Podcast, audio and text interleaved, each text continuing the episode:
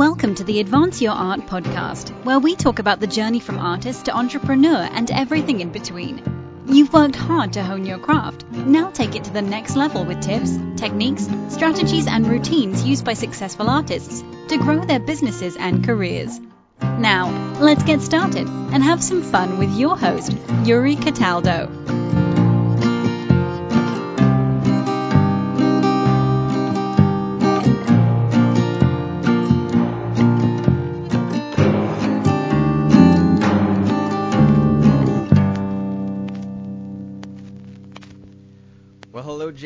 Welcome to the show. How are you today? Hi, Yuri. I'm really, really good. How are you tonight? I'm fantastic. It is 70 degrees in Boston in February, and uh, I can't complain at all. That's uh, it feels like spring, even though I know it's going to snow in two days, but it's still amazing. Wow. Um, I remember those kind of weird fluctuations when I was in the mid Atlantic area. I am in the Pacific Northwest, and it has been snowing all day. Oh wow! Like how Mhm. how deep of snow, or yeah, how deep of snow do you get? So today it's just been a very pretty kind of fairy tale dusting and, you know, nothing more than pretty on the trees. But we have winters where I live and I'm, you know, a few hours outside of Seattle where we get four feet of snow for a couple months. And the whole job is shovel the snow and scrape off the satellite dish. Oh yes, I I know that routine far too well. Probably so after what you guys had this last winter. Yeah. Goodness. yeah, definitely. Well, you're still in it. Exactly. I mean, technically we're still in winter. It's just it's weird that it's Mhm. 70 degrees, but you know, like I said, it'll snow in two days, and we'll see what happens after that. Who knows? Yeah, all the all the tree blossoms will be like, wait a minute. Exactly. All the poor birds will get confused. It's, fun like that. So you're you do a number of things, and you keep really busy. So nowadays, when someone asks you what you do, how do you answer that? That is a sticky question. And since I've heard you ask this to other people, I have to say how much I love that I'm not the only person who finds this to be a sticky question. Mm-hmm. Um, I, I've gone through many different iterations of what I say, and I'd have to say it depends on who I'm talking to and the context. So, you know, when I'm just meeting someone in passing or I'm in a party, uh, you know, that's kind of two different things. But in general, I- don't know if that person cares about what I do. So I try not to be too enigmatic. I try and keep it real simple. You know, if they want to know more, they're going to be the kind of person that asks. But, you know, mostly I started by just telling people I was a writer because, you know, the type of writing I do, I do any kind of writing. But what happens, Yuri, is that people get really disappointed when they ask, what books have you published? Aw. And uh, they find out that you're not a famous fiction writer for them to get an autograph from. And, you know, they're just not nearly so enamored with uh, web content and technical documentation. And um, so I, I stopped telling people I was a writer straight up, unless they are also writers. I've told some people that I'm a marketer, that I help small businesses with marketing and branding, and that keeps it nice and succinct and it, it's meaningful. But I have to tell you, Yuri, um, telling people that I'm a marketer was really never an ambition of mine, and it is what I do, but it's not the thing that makes me passionate. Yeah. Um, so those are a couple of the ways that I handle that.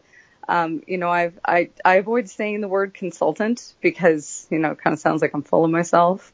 Um, so it, it's a challenge. Uh, in general, I focus on what it is I do. I kind of move it away from the title and I talk about helping small businesses. And then people say, what do you mean? Or what kind of work? And then I can talk a little bit more about what that looks like. Oh, sure. And isn't and this I may be wrong on this one, but I've I've often heard that when someone says they're a consultant, unless they said like I, I work for Deloitte, that's code for I'm unemployed. Mhm. Oh yeah. Um, I, I actually don't use the word freelancer. You know, if I'm going to choose between the two, I tell people I'm a consultant because, um, you know, people do get kind of disappointed or, you know, you can see kind of the judgment if you're not, you know, a consultant with a big company who's doing something important. Um, but for me, I, I do like the word in the way that it's meaningful because when you're not, uh, and I don't want to say the word just, but when you aren't focused simply on hours and you take an assignment, go and turn it out, you get it done. Um, when you aren't taking direction, but you're guiding direction, you're consulting. You are um, being consulted on what to do next, and they don't have to take your consultory advice. Um, but the point is that you're there to help answer questions and you know be that sounding board or that voice of reason or that challenge. And every client is different with that. Um, but yeah unless it's someone else who practices and who is an independent or a small shop consultant um, people do have judgments. I don't worry too much about judgment Yuri. i you know i was i was a loner when i was a kid and like people even called me that as a nickname for a period of time so I'm kind of way over the criticism and, um, you know, I, I'm very self-driven in that way. But, you know, since I am in marketing, I'm aware that people's perceptions can have a huge effect on whether or not they want to buy your business. So yeah, the word consultant is tricky. The people who want to hear that word to be impressed, I'll use it. Otherwise I don't. Oh, sure. So, uh, your background is very interesting, especially your education, and I, I'm curious because I'm staring at your LinkedIn and I see modern dance and classical Indian dance on some of mm-hmm. some of the things that you've studied. The the journey that you took from undergrad and choosing which area to focus on into you know what you're doing now. So what made you want to study English and publishing and classical Indian dance in undergrad? Sure, that's that's an awesome question because that was really fun. Um, I went to school in a few different phases, and I actually got my two-year degree at like a month after I finished high school, um, thanks to the Running Start program that we have in Washington State, which is Nice. awesome. Yeah. And you know, I I took that and jumped into work, and then I quickly found that what I was doing, you know, I I could earn, but uh, you know, working in human resources at the bank wasn't inspiring for me, and I think that my manager was kind of politely showing me the door, and so. Uh, because I think she could see that dilemma, you know, uh, Yuri, where you can see someone who they might be good at what they're doing, but they're not passionate about it. And so, uh, you know, I, I really didn't want to go back to school, but I felt like I needed to jar myself significantly. And so I had the chance to go to Evergreen, um, the Evergreen State College. And uh, I don't know if you're familiar with the structure there, but it's it's not quite uh, the the way that you pick classes and you study is a little bit different than the standard format. And so you answer questions. Each program is a quarter, two quarters, three quarters with one or two or three teachers. And the whole, the whole thing is hinged around a question, a series of questions. And you don't have just a definitive answer. You have to, you know, chew at that answer from 10 different directions and it makes it very multi, multidisciplinary. So part of the reason I studied so many things is that each program is designed to reach across um, English or science or computer science or woodworking or in uh, classical Indian dance and blend seemingly disparate topics around a particular question. Um, so some of that comes from me wanting to study at a place like that, but some of it is actually because I am that kind of person. Mm-hmm. I remember getting to the point in my early scholastic career where I could pick electives and I was thrilled and it was so hard to choose what to do because I was equally interested in science and math as I was in learning to paint and sculpt. And Evergreen was, it was coming back to that. It was a chance for me to practice many different things. And I was there to change direction. So I decided to pick my favorites, and that was trees and dancing. And I've got to tell you, I've never been an especially fantastic dancer. Um, it's not, I can teach my brain a lot of things, but uh, teaching it to move my body in a particular way is grueling um, compared to reading and studying.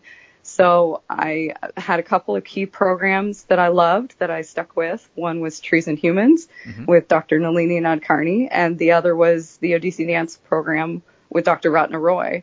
Um, I studied a lot of other things, but those were the ones that I kept going back to because the professors were inspiring and brilliant and because the programs were tough. You know, really uh, rigorous and kind of like anything, you know, you get out of it what you put into it, but that's especially true at a place like Evergreen. So when I came out the other side, I had all these things that I had loved doing, but in particular, I knew I still loved writing and I still loved being out in the trees, you know, just being outside. And yeah. so uh, my professor, Dr. Nadkarni, she was um, just securing a few different grants so that she could take all of this research from forest biology that she'd accumulated over 25 years and write a book. And so I approached her at the end and said, and gave her my pitch and said, would you please let me help you write this book? And so those were some of my first introductions to publishing. Uh, we did a couple of courses together where I designed my own independent studies. And then after I graduated, she was my first client. And I got to kind of take that step into both, you know, at least independent contracting, if not eventually consulting, but, um, uh, apply both the things that I was passionate about and then try and navigate how do I turn this into a business that allows me to pay my bills and eat. Um, because it's, it's great to be inspired. I would love to just walk around and spend my time inspired, but ultimately I'm very driven to figure out how to pay those bills. So that's kind of how that, it's a really weird kind of path that I took to get there. Um, and that's why there's so many different things sort of constellated through what I studied and, you know, how I got inspired. It was tough to decide, even mm-hmm. at the end, but I knew I wasn't a stage performer. I, I could admire the people who had that in them. And I also, don't, as I said, I don't think I was that great of a dancer. Loved it. Um, but you know, it was not a place where I felt I was going to shine the way that a great dancer shines. Yeah, sure. So is that ultimately how Brain Ripples got started? That's right. Um, you know, Nalini was, she was my first client and then it was kind of like, well, you know, the book work eventually stops. It kind of goes mm-hmm. over about five year period, but you know, the bulk of the work was done in the middle there and then it was kind of just all the sustaining administrative stuff, you know, permission requests and, yeah. um, you know, all that kind of good fun stuff. And so, I, like I said, you know, I had to find other clients and I had to take a look at what, what was I doing? What could I do? I was very, very motivated to work from home for a lot of different reasons. And so I started going on places like guru.com. Mm-hmm. Um, and what has eventually become Upwork, you know, it was Elance and Odesk and all the different ones. Mm-hmm. Um, I've had mixed results. I've had some mixed results, but I got, I did get a couple of clients at the very beginning that, you know, again, kind of helped me test the waters, build some confidence, see what I wanted to do um, because I knew that I had already done one type of work and it wasn't satisfying. So I was very determined to figure out what was it that I could do that could satisfy a little bit of this need for purpose mm-hmm. and uh, self self direction and independence with you know putting food on the table. And yeah. there's been varying success along the way. oh, sure. So while you're going through this process, were there were there mentors you were reaching out to or books you were reading that helped you, you know, turn this initial book consulting gig into a full-fledged business? Um, yeah, as far as like the, the side of business development, mm-hmm. I'd say my biggest mentor there was actually my husband because he had already made that similar transition a few years before. So, you know, throughout my career, I've kind of had this, you know, co-conspirator to inspire me and see him uh, pursue consulting in his own way and, you know, learn from some things that I haven't encountered yet. But, you know, besides that, uh, I would pick up every single book I could find, everything that was so you want to own your own business or, you know, the, the, the bigger ones, the Think and Grow Rich and, you know, uh, before there were webinars, there were, you know, the phone calls that you call into. Mm-hmm. Um, tried Herbalife for a few years, got yeah. to like see that sales process. Um, you know, I, I picked up any book I could get my hands on and I, I've always been pretty opinionated about the things that I read. So mm-hmm. some of them I liked, some of them I didn't like. Um, I tried to take what works and disregard the rest. And then I, I also got kind of suspicious. Um, I started to notice that sometimes people seem to think they've got the formula and they promise it in the title and they lay it out for you and then you're like that doesn't actually work for me so uh, while i did look to you know, other colleagues and eh, peers that I had in business. Uh, you know, a friend of mine, she's just got sales in her blood. You know, I, I work with her a lot, just telling her what I'm working on and what I'm thinking about to get her to say what, or like, have you thought of this? Um, but really educating myself by reading broadly mm-hmm. and then distilling it down. And I, I'm kind of like that in most parts of my life. I'm very syncretic, eclectic. I want to see all the different things and then I want to see what's the common thread that I can tune into. Um, because like I said, a lot of people will tell you they think you know, they know how you should get it done. But if you look at stories about amazing, successful people, they generally are doing something that nobody else was doing at that time or mm-hmm. in a slightly different way. Um, so I'm not saying I'm revolutionary, but I am always curious, like, okay, well, that's what everybody else got told to do. What else could I be doing? Yeah. So in a few years later, you then co-founded a company called Running Wild Press. What made you want to co-found a, a book publishing company? so um, that one it, it kind of came out of left field. Um, you know, it's it's not that I haven't dreamt like most writers about uh, publishing uh, your own work and other books, but it was not on my radar. And mm-hmm. Lisa Kastner approached me, and we have her to thank for our introduction. I didn't even know your podcast was out there until she was like, "Hey, I think we should talk to this guy." Um, and it's been fantastic, by the way. Thank you. So she, she, I've known her for I don't know, 15 years, something like that. Uh, we met thanks to an author and editor named K.R. Mullen, who I never met, but he was one of the first people where when I got bold enough to start sending out stories and poems, he was one of the first editors to write me back with a human response. Mm-hmm. And that's a rare thing when you have a lot of submissions. And it was just a couple sentences like, you know, I don't think this piece is ready. Have you thought about this? And I told him I was moving out to Philly and he said, Hey, you know, I know this person, Lisa Kastner. She's got this writing workshop, you know, I thought I think you might want to meet her. Mm-hmm. So from that point, we we met each other, you know, over coffee and writing, and so that's kind of been our foundation of how we work together. Is you know, we learned to critique each other's work before we even knew each other very well. And so over the years, we've kept in touch, trading work and talking about what we're thinking about. And one day she calls me up and says, I'm I'm ready to publish my own book. Um, you know, she had worked on a couple of her books, including Jersey Diner, for a long time, mm-hmm. and we had talked about its progression through, you know, what editors and agents were telling her, which was often just like, "This is amazing. Have you thought about changing this, this, this, and this?" And it was like, "Oh, okay, so they want to push it into a genre. Well, that's not the story anymore." And you know, hearing her go through that process and then she, you know, she had turned that corner. She had talked to her husband and heard enough people and hit that critical mass where it was like, I don't need to wait for people to publish this book. Let's publish this book. Mm-hmm. And she said, I, I want to publish other books. And, you know, we talked, we talked at length about the authors that we both know who are just, you know, amazing, fantastic authors, but also they have, you know, three, five, ten manuscripts stuffed in a drawer somewhere mm-hmm. or stuffed on, you know, some sad computer that doesn't get turned on except once every 24 months somewhere. And those stories get written and people like us get to see them and critique them and then the author moves on for whatever reason combination of reasons and after a while you start to look around and think well these stories are fantastic you know, I wish somebody else. I find myself telling other people about this great story I read in, in critique group. Like, please don't tell anyone, but this is this awesome story I've got to tell you. Yeah. So when she approached me and said she wanted to do this, I I was like, it's about time. And then when she asked me to join her, it was kind of like, how how could I not? Like, absolutely, I want to.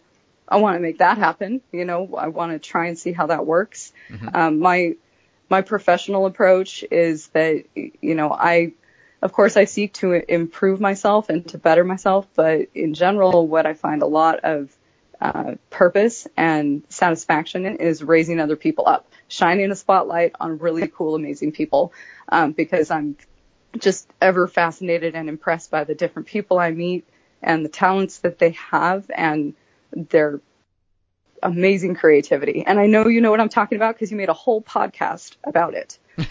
so the the chance to work with Lisa, who you know I really admire, mm-hmm. and to work with her on trying to do that work of raising up and shining the spotlight on really cool people it sounded like fun and mm-hmm. it sounded like a lot of work. And it, you know, if there's ever a person that's worth trying that with, that's somebody who you respect, who you know is going to work hard. So um, that's what really got me to that front door, and that was definitely Lisa that opened that door and said, "Want to come play?" And so yeah, yeah, that's what got me here. That's great. So with the the projects that you ultimately publish, do you go find the authors, or do you let the authors pitch you, or how does that process work? It's um it's a little bit of both. It has become a little bit of both, but mm-hmm. ultimately, you know, we aren't really broadly open to just receive any submission. Most of our uh, most of our approach is by invitation only, mm-hmm. and most of that is capacity. Um, you know, as just a couple of people with a handful of really awesome team members, it's, you know, there's just so much that you can do. But on the other hand, things like the anthologies, uh, we have regular calls for submissions that we post on our social media channels and on the various, you know, networks that each of us have so that there's a chance for some people to surprise us and to pop out of nowhere. Cause personally, I love serendipity and happenstance and you know that that's the beauty of the internet is that you can cast a really really wide net. Personally i'd love to see more global voices because i know they're out there you know the internet they're out there.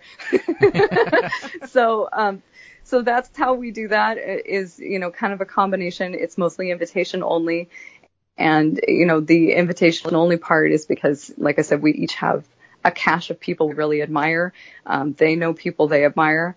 And personally although you know there aren't authors I've known a long time that I've reached out to. A lot of the ones that I invite are people who have written and published in various literary journals over the years and their story sticks in my head. You know, sometimes the ones that really got me were the ones that I know I read that story somewhere, but it was still, you know, 10, 12 years ago and I don't remember where. So I'm tearing through my bookshelves trying to find that one that has the cover that I kind of remember with the black and yellow and, you know, trying to find that one story so I can remember that person's name mm-hmm. and then find them on Twitter or, you know, find their website and reach out and ask them, will you please send us a piece if you're working? Um, and that's had really awesome results. And it's so fun to do that. Yeah, I bet. So, as someone who spends a lot of time writing and, and reading submissions, what are some like industry rec- recommendations that you hear that are just terrible advice? Terrible advice. Yeah, like common, common terrible advice. Terrible advice. Um, I think I I don't know if this classifies as terrible advice. I'll have to think about that a little as we talk. But okay. um, I do think that sometimes people take uh, write what you know a little bit too literally, um, or or not creatively enough. Um, because yes, you want to write what you know, but I think that you know the best writers, and there's plenty of recommendations to do this out there. The best writers conduct a huge amount of research, and whether that's poring through books and archives, or that's soul searching, or that's actually walking a trail it, with their bare feet to see what that feels like in the middle of the night. Um, you know, whatever that research is, it's doing that diligence so you know. Um, you know, I, I guess I, I can't think too much about the specific bad advice that I see. Mm-hmm. Um, yeah, I, I can tell you I see certain common trends and the way that people not make mistakes, but um, don't push their work far enough. mm-hmm. Sure that's good. So how do you balance the the two companies that you're a part of? Because I'm I'm sure you know for one way or another that one has to get more overwhelming at, at certain times, or maybe both. You know, both sometimes when, when projects come up and you get overwhelmed. How do you balance them back and forth and able to you know to have a, a normal healthy lifestyle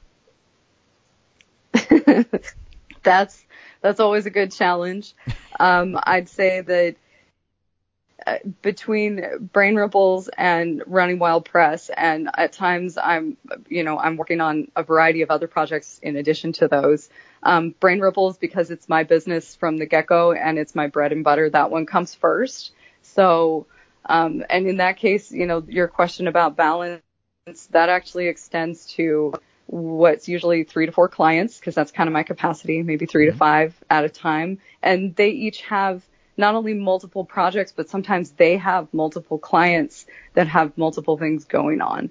So I'm very familiar with juggling schedules, prioritizing work. Um, you know, I, I have a strong sense of custodianship around that. So I try to be attentive to, you know, on a daily, weekly, monthly, seasonal basis, what's going on, what, what needs to get done, and there's a lot of different ways to set your own priorities and decide what's important to you, but mm-hmm. I'd say that too does not have a standard because what's your priority today will vary. Mm-hmm. Um, so running wild press, I try to make sure that that gets a regular allocation in my schedule, um, usually week to week. And, you know, I have to say at the moment, uh, I've had to kind of step back into more of the strategic advisor instead of the more tactical day to day just you know because i don't i don't like to do things halfway so mm-hmm. if i mm-hmm. can't give something my 100% that's when i know it's time that it has to you know be deprioritized or it has to step off the schedule and that goes with any client um, you know sometimes clients miss their window and that either impacts my schedule or i have to tell them hey you missed your window. You're going to have to wait another month. And um, eh, that's really important is to learn as you know as a consultant to push back um, because not only do you need your boundaries for your own health you know as you pointed out that balance in your life but you know i've found slowly as i have learned for myself that clients will not set those priorities in a smart way all the time Mm-hmm. Um, and it's not because they're stupid or unintelligent. It's because they're driven by their own priorities. And uh, sometimes they don't plan well. In fact, a lot of times, um, some teams can be pretty, uh, pretty haywire.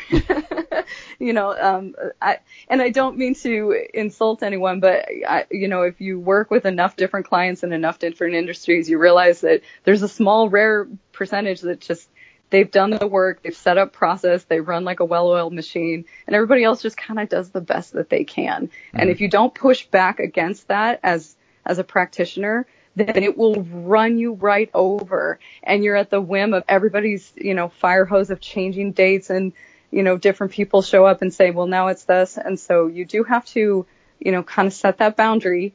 And like I said, in some cases, it's like, no, I'm sorry, you missed your window. And so, you know, here's when I'll be available for you next. And, mm-hmm. you know, I don't like to give people the shutdown and just be like, you're out of here. It's no like, it, it, I can't do this, but mm-hmm. I can do that. And I think some of that logic comes from actually now I have to point to my corporate training. That first job I was telling you about, well, not my first, but my first full time right. and working in HR and tax. And, you know, we had some high powered corporate training for Washington Mutual um, on customer service because when you're like I started in terminations.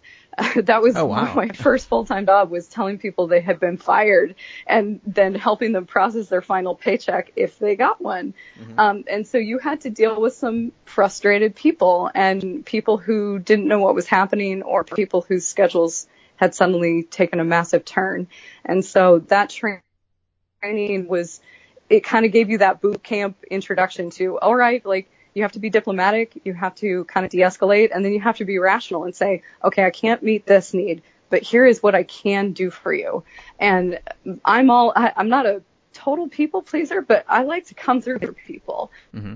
Um, so that that is part of what I do is to make sure that I can provide that balance, and so that my customer, my client is happy. Is that I make sure that I'm not, you know, over promising, that I'm being realistic and under promise, over deliver. You say, this is what I can do. Here's how I can meet your need. Or, you know what? I actually don't think you need me for 20 hours on site this week because if I just work these five hours right here, you're going to get what you need and we all move on. So, um, helping your client to set their own expectations uh, can be really helpful. and then of course I have to check in with myself. I will push and say yes and work really hard and then burn out. And I think Mm-hmm. a lot of people can relate to that in their lives and their jobs. And so it's, it's a constant kind of process of just relearning a lesson I already know, which is you can't say yes to everything and you can't please all people all the time.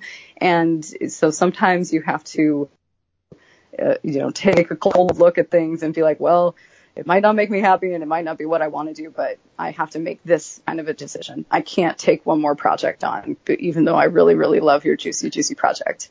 Um, but I can, I can talk to you in two months. Um, you know, so I don't know if that totally answers your question, but that's part of how I've tackled that with, with the number of different projects that I've had over the years. The times in your life and business where you have felt apprehensive or scared about either a project or moving forward with something, how do you approach fear and overcome it? Um, that's a very good question. It's, I'm sure it's something that everybody can relate to, and uh, I- I certainly experience anxiety in my life, which is a little bit different. But you know, the kind of anxiety where, you know, like going on a plane, right? And you want to get where you're going because it's going to be awesome. but in the meantime, you still got to get sealed up in an aluminum can and thrown through the air. Um, so uh, for me, things that cause me that kind of fear or anxiety, I I kind of go back to advice that I got from that friend I mentioned who's in sales, and she often tells me that when she's scared of something, she absolutely knows that's what she needs to do, and that's what she pushes forward on. And I use that for myself as well because sometimes I, I need to have some other trick that tells me we're going to do this. Um, you know, I definitely look into myself to decide, am I scared or is there, is there something that's not right about this? But when it's just, you know, stretching myself a little bit too far or, or not sure if I'm going to make it, that's usually a sign that I'm going to have to do it and find out for real for myself. Um, so sometimes it's an indicator of what's going to be really awesome. Um, it's just a little twinkling that says, I think this might be worth it and you're going to have to try it out. Um, but you know, that's easy for me to say in a nice, pretty little one minute discussion. But when you're in it, it's, it's very intimidating and it can be very paralyzing. And, you know, one thing I know is that no matter how hard change is or how, you know, stubborn I get when I need to do it, um, you know, I, I do not like to sit still and just wait for something to happen. I'd much rather be proactive and go out and meet it. And, you know, maybe that gets back to the very ancient arguments about fate and will and self-determination. And, you know, maybe I have no control over it at all. Maybe I was just going to end up doing that thing whether I liked it or not. Um, but if there is any decision involved on my part, then I try and work really hard to acknowledge and then push on. Yeah, that's good. So I'm curious then about how you perceive failure and and look at the different times in your life where maybe you've hit hit failure. Has there been one that has set you up for success later on? That's a good question. Um, I would say failure is tough. You know, I think that was kind of a two part question. The way I feel about it and the way I handle it, it's, it's way easier in hindsight than it is when you're in the middle of it. Um, you know, sometimes I, I fully admit that I will get mired in frustration or depression when I feel that I have failed. And that's both personally and professionally.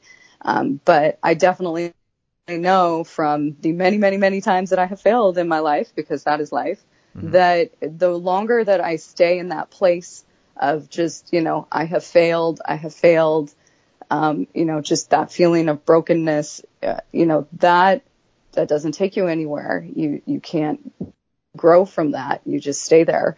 And so even though when I'm in the thick of it, it's very hard to move, um, sooner or later, my brain is reminding me like you can wallow, but you can't stay here because there's really cool stuff to get done and the to-do list is like out the door. Um, and there is a lot that I want to do. It's very easy for me to remind myself again in kind of like a cookie cutter kind of anecdotal way. um, fortune cookie. That's what I meant to say. It's like, you know, change is what it is and it has to happen. And there's so many of those that I have read that have been great. Like, you know, if you get started now, then you'll get more done. And, you know, all of those things are nice to say. And I say them to other people because in the dark hours, you have to remember those things and then use it to kick yourself out.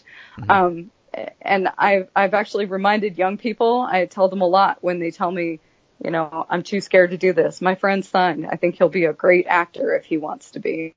I suggested that and he goes, yeah, you know, that sounds great, but what if I fail? I was like, guess what? That's life, dude. You're going to fail and fail and fail and fail. And, you know, it's, and I get to laugh about it because I'm not in the middle of failure in that minute when I'm talking to him, but it's not mm-hmm. funny when you're there.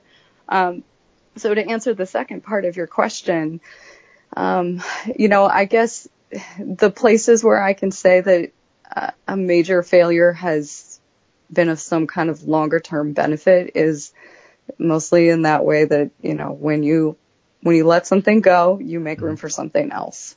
Um, when you, when you finally decide, you know, this isn't happening, then you get a chance to do something new and you mm-hmm. get a chance to apply that learning and you get a chance to be surprised.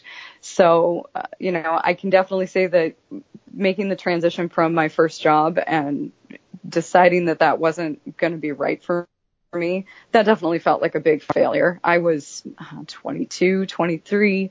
Um, you know, I, I had been a straight A student most of my career. You know, I was very good at you know, meeting standards. I was very mm-hmm. good at that, exceeding standards. I was familiar with that experience. I was not familiar with, you know, I don't like this so much that my manager can tell and that's not going to cut it. you know, and what do I do now, Miss Smarty Pants? Like, okay, you know, where are you going to go to get those bills paid? And mm-hmm. that, that felt like a very jarring failure. Um, and it definitely, when I measured it against my younger expectations of myself, the things that I dreamt of, the checklist from when I was five, you know, first woman president, astronaut, professor, writer, and then there was one more. I think geneticist ended up on that list. And so when you're taking temp jobs at 22 and you're looking around at the warehouse with your fellow temp workers, you're like, okay, so not meeting expectations here. Um, and that particular failure, it led me to A, get comfortable with looking for my own work and temping, which was an easy springboard into consulting. And the reason I think that's awesome is because my personal philosophy is that the majority of the people on the planet are going to sooner or later find themselves in this position where you're a free agent. You have to find your own work and put it together in a package that gets your bills paid. And it, you don't have the, the path that our previous generations had where you stay in one maybe two jobs in your career that mm-hmm. that time is over for the most of us and so it it was a good failure in that it got me out of that comfortableness and it forced me to think about what I would do next um, it also eventually caused me to realize okay well the temp jobs aren't inspiring me so what am I doing now and then I went back to school which again wasn't something I felt like I could make time for. And now, now it had been thrust upon me. Here was the time. This was the only time. And so I'd say those, those big failures like that where I feel like it's just not happening. And sometimes I have definitely felt that with my business since starting it.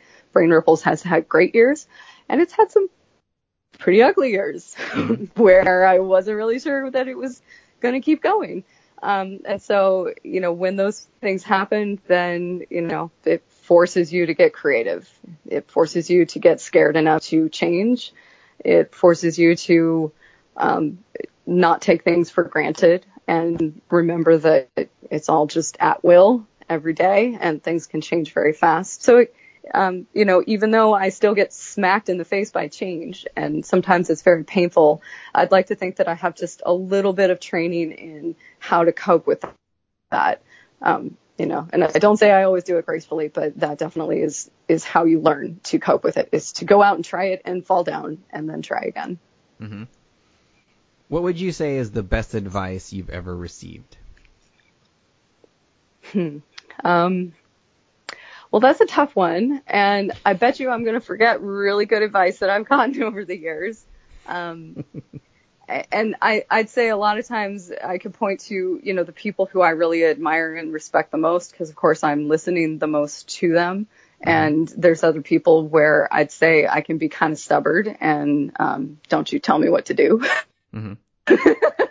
so, you know, that type of advice doesn't really work for me. But honestly, if I really think about it, the best advice comes from a man whose name I only know his first name. I only met him once. He's a mm-hmm. grocer mm-hmm. in South Seattle, and mm-hmm. his name, if I'm saying it correctly, is Dara. And I met him because I was interviewing grocers to uh, publish some marketing materials that were promoting fresh foods and healthy foods in these neighborhoods that had a lot of gas stations and not a lot of grocery stores, or mm-hmm. had a lot of these little tiny grocery stores, but nobody could find them. And each of them were so fun to talk to. And I would ask them, you know, what, what advice could you give me? What's the most important thing to you? Things like that, kind of like you're asking me now. And this man said, the most important thing is your health. And he went on to talk about this a little further about what this meant to him. And I haven't forgotten it because it was very simple and straightforward. It was not the answer I had gotten from anyone else. And it's something that, again, kind of like the other things I've mentioned, you have to remind yourself on a regular basis that your health is important. There are times in my life and in the lives of people I love where their health has changed in a moment and it affects everything. It affects your spirit and your own sense of well-being. It affects all the people in your life. It affects your ability to earn.